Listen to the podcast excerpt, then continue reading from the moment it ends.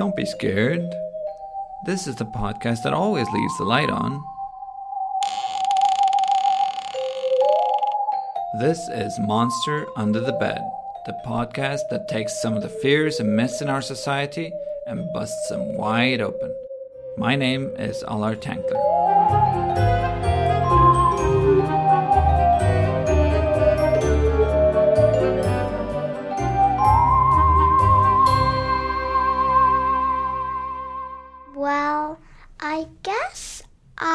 Before, when I was younger, I liked to sleep in the light. But now, because my sister likes to sleep in the dark, I got used to it. I might have been a little scared of the dark. Okay. Why do you think darkness is scary? Well, maybe because I can't see anything. Okay. It's all like black. So what do you want to see? Sometimes I like when I see my sister in her bed. That was my daughter, Liv, who is 7. And until fairly recently, when she was younger, we kept the light on in the corridor when she went to bed. Or she had a unicorn-shaped nightlight just right next to her. Now, she's pretty cute, so we went along with that. But I have a confession to make. Sometimes when my family is away, or I'm on a business trip somewhere by myself, I also leave a small light on at night in the bathroom or maybe in the hallway. And I'm 38 years old. Not so cute anymore, no? Leaving a light on uses electricity, and it wears out the light bulb too. So I started wondering, what is the environmental cost of these monsters under the bed that I'm worried about? Was I causing greenhouse gas emissions because I was a little bit afraid of the dark?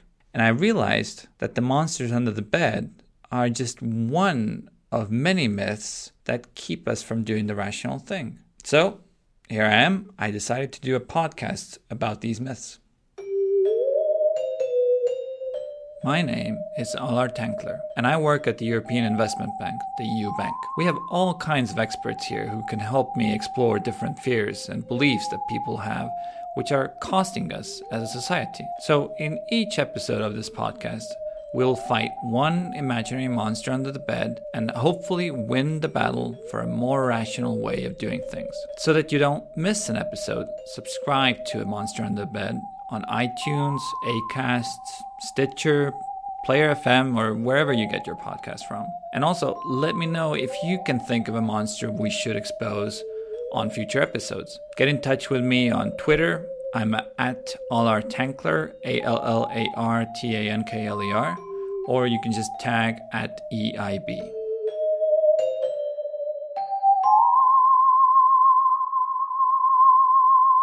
We'll start off by going back to the actual monster under the bed, if there is such a thing. I wanted to know how much greenhouse gas are the monsters under the bed, or at least our fear of them, generating. But first, why do we fear the monsters under the bed in the first place? I decided to ask an expert. It was pretty difficult to arrange for a sit-down talk with her because she is 11 and she's also my daughter. Her name is Maya. I asked her why some people are scared of the dark. Because they can't see anything, and their imagination, they think that, oh, if I can't see anything, maybe there's something in the dark that I don't know of, and they don't want to be surprised when it's dark and you hear something, even like a little, if like somebody rolls over in their bed. They think, I can't see why that noise was made. I can only hear it, and I've got no idea what made that noise, and so, well, yeah, they start thinking that, oh no, there's a thief in the house. Ah, so you're more worried about thieves than monsters. My sister is worried about thieves and kidnappers and stuff like that. You can ask her. Really? You're scared of thieves and kidnappers? Yeah. Not monsters? No, because I know monsters are not real. Ah, okay, but thieves and kidnappers are real. Yeah. Okay, so that makes them scarier. Mm-hmm. I'm proud to reiterate that I am the father of such rational-sounding children. And you can't argue with the data provided by these kids. They either were or had been afraid of the dark when trying to go to sleep. and they preferred to sleep with some light on. Now, before I went to find out how much the planet is being warmed because of these supposed monsters and kidnappers, I wanted to understand what was behind this fear that some people had. I called up a psychologist who has had a lot of experience counseling kids. She also happens to be my mother. Her name is Meeri Tankler, and she's based in Estonia. For starters, I asked if I had been afraid of the dark as a kid.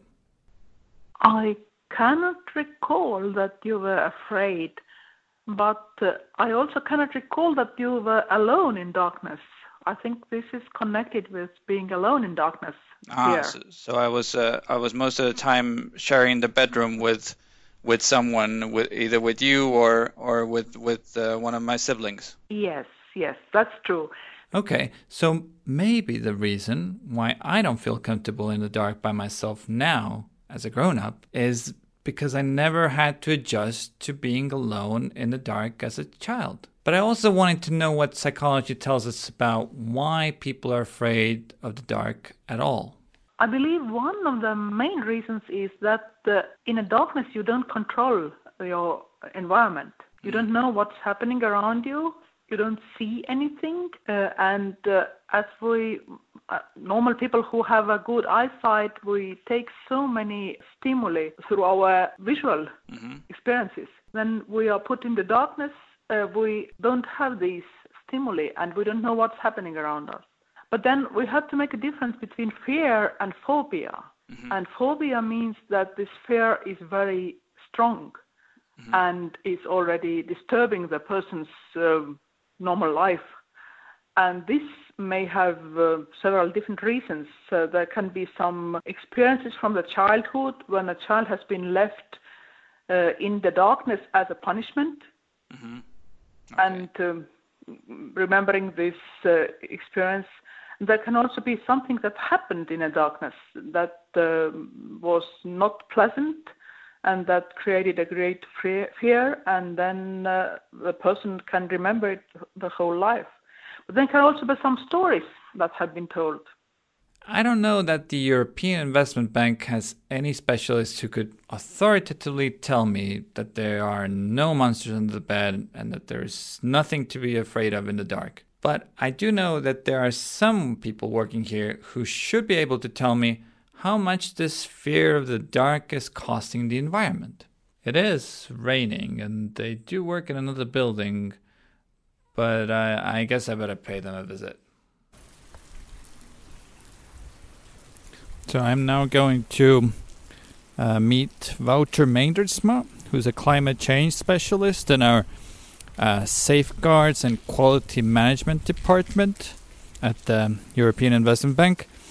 And what he does is he measures the climate impacts of all of the projects that the bank does. So I'm hoping that he knows also how to measure the climate impact of Monsters Under the Bed. We'll see. So, Wouter, do you have kids? I don't. Do you live by yourself or you live with a partner? Yeah, I live with my wife. Okay. And so I assume if you don't have kids, you don't have the need to leave the light on at night because you're afraid of the dark or anything. Yeah, we generally don't leave the light on. That's true. Well, I got to tell you, I leave the light on sometimes when I'm by myself, and I leave the light on for my daughter, who's 7 years old, and she sometimes has difficulty falling asleep without the light on. So we've been wondering what's the climate impact of those lights that are being left on. So how would we go about measuring that impact? So it's a set of calculations that we would make. We would, for example, first look at a single household. We would think about the number of lights you would leave on. Let's say you only leave the light on in the bedroom. Then we were talking about one light. You would think about how long you leave the light on. That depends on how long you sleep. I guess, let's say 8 hours a night typically, we would look at the electricity consumption of your light bulb. So the amount of watts that your light bulb consumes. And we would then multiply this by the time that the light is on. We would multiply this again by the amount of nights in a year, if you would like to know the answer per year. And then we would look at the number of households, so the number of people that leave their light on in the night. We would multiply that with the electricity consumption of the light bulb per night. And then we have the total electricity consumption of leaving the light on for a certain amount of people. Do you think we could do kind of a back of the envelope calculation? I looked up, there are in the EU, there's 220 million households, 65 million households with at least one child. So I would say, let's say roughly half of those households have a child of less than 9 years old. That's a pretty rough estimate, but let's go with that. In addition, there's 70 million single-person households, and a lot of these are maybe elderly people. But let's say a proportion of those as well leave a light on. So I would say 15 million households in the EU. Let's say they leave one light on for, let's say they do it for not every night. Let's say that they do it for 200 nights. So that's 50 million times 200 nights per year. That's already what? That's 200 nights a year. Let's say that. Okay. Well, we're talking really big numbers here, Allar. So we have 50 million households. We have 8 hours, and we have 200 nights. And then the calculation doesn't work because I shouldn't have put hours here. And then we are talking about 80 billion hours. 80 billion hours. Okay. 80 billion hours. While we were speaking, I Googled the average energy consumption of a light bulb. I found a random figure of 15 watts. And now we can multiply these hours by these watts. And then we have so-called watt hours. Mm-hmm. And then we can divide this amount by 1,000 to arrive at kilowatt hours. Mm-hmm. And if we now have a typical emission factor, okay, which are the emissions per kilowatt hour to produce the electricity, for example, from burning coal or burning natural gas, but it could also be from using solar or wind energy. It varies in the EU. In France, it's much lower because there's more nuclear. In Germany, it could be higher because there's more coal. But let's assume 500 grams per kilowatt hour. And then I'm talking about grams of CO2 equivalent. Then we get a tremendous amount of grams, namely 600 billion grams. Now, nobody can work with that many grams. So I suggest we convert it to tons. Okay. At the EIB, we report our carbon footprint in kilotons, but for now we can work with tons. And then we need to divide these grams by 1,000 to arrive at kilograms. So roughly the size of a liter of water, and another 1,000 to arrive at tons.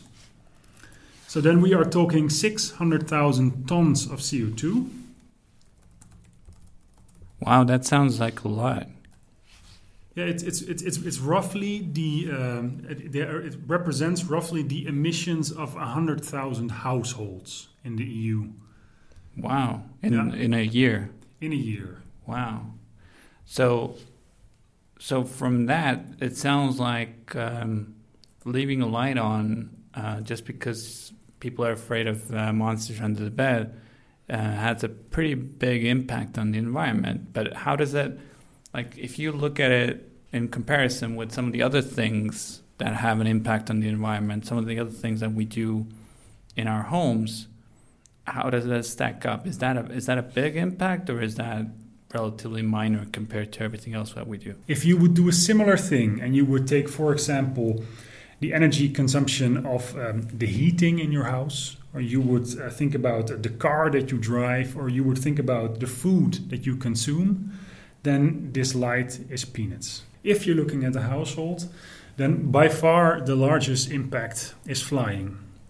If you fly, if you regularly fly, if you go on holiday, if you go on business trips, that is by far the largest part of your impact. But here at the European Investment Bank, we don't look at it from a household point of view. We look at economy as a whole, and we look at different sectors in the economy.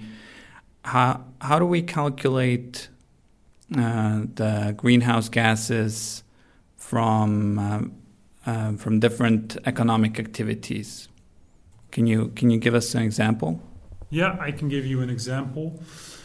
So here at the European Investment Bank, we invest in a lot of different types of projects, right? We finance, it ranges from education to healthcare to energy to transport and to industry. And just to be very clear about this, everything has a climate impact, right? It's not just the energy production that has a climate impact. It's not just burning coal that has an energy impact. Building a school also has an energy impact, right?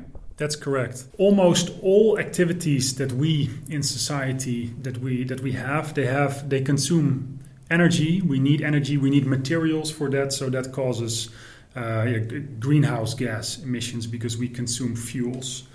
However, some sectors have a much higher climate impact than others. Industry, energy, and transport, and to a certain extent also agriculture, they have the largest climate impact. What we mostly do is we look at the resources and the energy consumed in these projects and the typical emissions per unit of resource.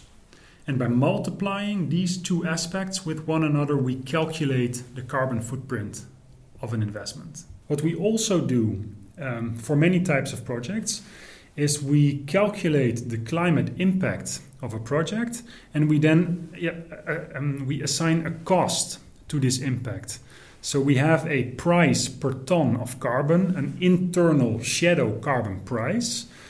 And by applying this price to the emissions, we put a monetary value of this impact, and we make sure that this impact is included in the economic cost-benefit analysis. Okay, so we try to make sure that the benefit that the project creates outweighs that cost to the environment, so to say. Exactly. And maybe an interesting example would be a public transport. So the EIB finances a lot of public transport projects, and they bring many types of benefits. They connect different regions. They provide employment. They could lead to lower emissions of harmful substances. They could even improve safety. If you ride on a train, or if you ride in a metro, you would have less traffic accidents. You have less congestion, for example. But another important impact, if you manage to get people from a car into a metro or into a train, then the energy consumption per passenger and also the emissions per passenger become much lower. So when we calculate the climate impact of such a project, we think it's important to report the absolute emissions, so the actual emissions of the project, but it's also interesting to indeed make this comparison to a plausible alternative situation. And for something like a metro, we would then do an analysis, and we would determine, if we had not built this metro, what would have been the likely modality, the transport modality that these passengers would have used to go to work, to go to school, or to go shopping. So we compare the emissions of the metro project with the emissions of the baseline, which would be driving, taking the bus, cycling, for example. Okay, so apparently leaving the light on at night is peanuts compared to some of the other ways we impact the environment. Even if my assumptions about the prevalence of the fear were rather high. It was more than 500,000 tons of greenhouse gas just to keep these evil spirits at bay. I went back to Meeri, the psychologist, also known as my mother, to see if there are ways to help people deal with their fear of darkness. There are different kinds of treatments, but especially when we speak about children, one way of treating this strong fear can be just being together with the child in darkness, not leaving the child alone, not saying there is nothing in the darkness, but just being in this darkness together with the child, maybe holding even hand or touching, so that the child knows that there is someone also with them. And creating these kind of safe experiences of being in the darkness. This was encouraging. Maybe we can all hold hands in the darkness and reduce our CO2 emissions. But she also told me something really alarming. She thinks people are actually becoming more and more afraid of the dark. But then I believe that one of the reasons why more and more people are afraid of darkness is also that we are so urbanized. We live in so much light, so we actually don't experience the total darkness very often. When we walk around in a city, even if it's the evening, all the street lights are there, and we don't experience actual darkness. And when we happen to be in the actual total darkness, then it's so much more frightening because it's so unusual. I also went back to the two experts you heard in the beginning of the show for some advice. I asked them how to deal with the fear of the dark. I know. What? So for example, your parents put on a kind of music, so you know they're always there. So you can hear your parents. Yeah. If you can hear your parents, then that makes it better. Yeah. I like knowing that my parents are there, and then I can tell myself, this is not real, my parents are there, if it were, then they're going to do something about it. What's not real? Like maybe something I hear, I think monster or thief or something like that. Okay, and then if you hear your parents, then you know that it's not there because it's my imagination. Otherwise they would do something. Yeah. Okay. And here's another tip. I think it's especially scary when you've just, watched a movie with some kind of villain or read a book that's somewhat scary. And then it's hard to go to sleep because your head keeps, you're thinking about the book or the movie. And you're you're thinking about the bad things that happen at the movie, and you're scared that it might happen right now. So what do you do? I think I just picture one of my dreams or things that I want to do someday. If I want to read a scary book before bedtime, I read the scary book, and then I read one of Liv's Fairy Princess books, and it helps me go to sleep, really. So apparently, a common cure is what the specialists call exposure therapy. And this means exposing the patient to non-threatening doses of darkness. So I'll be doing a little exposure therapy on myself now. So I've turned off all the lights here in the studio. I have to say, it does already feel a little different. I don't know if you can also tell by my voice. Anyway, I need to get out of here quick. I can do this. But the team here at Monster Under the Bed will be tackling other myths and fears in the next episodes of the show. We'll look at what drives us to make even more consequential and economically questionable choices than leaving a light on. Oh, this is creepy. So tune in again next week for another episode. And in the meantime, subscribe to the podcast and get in touch with me on Twitter to tell me how you've gotten rid of your fear of the dark. I'm @Allar Tankler. Bye now.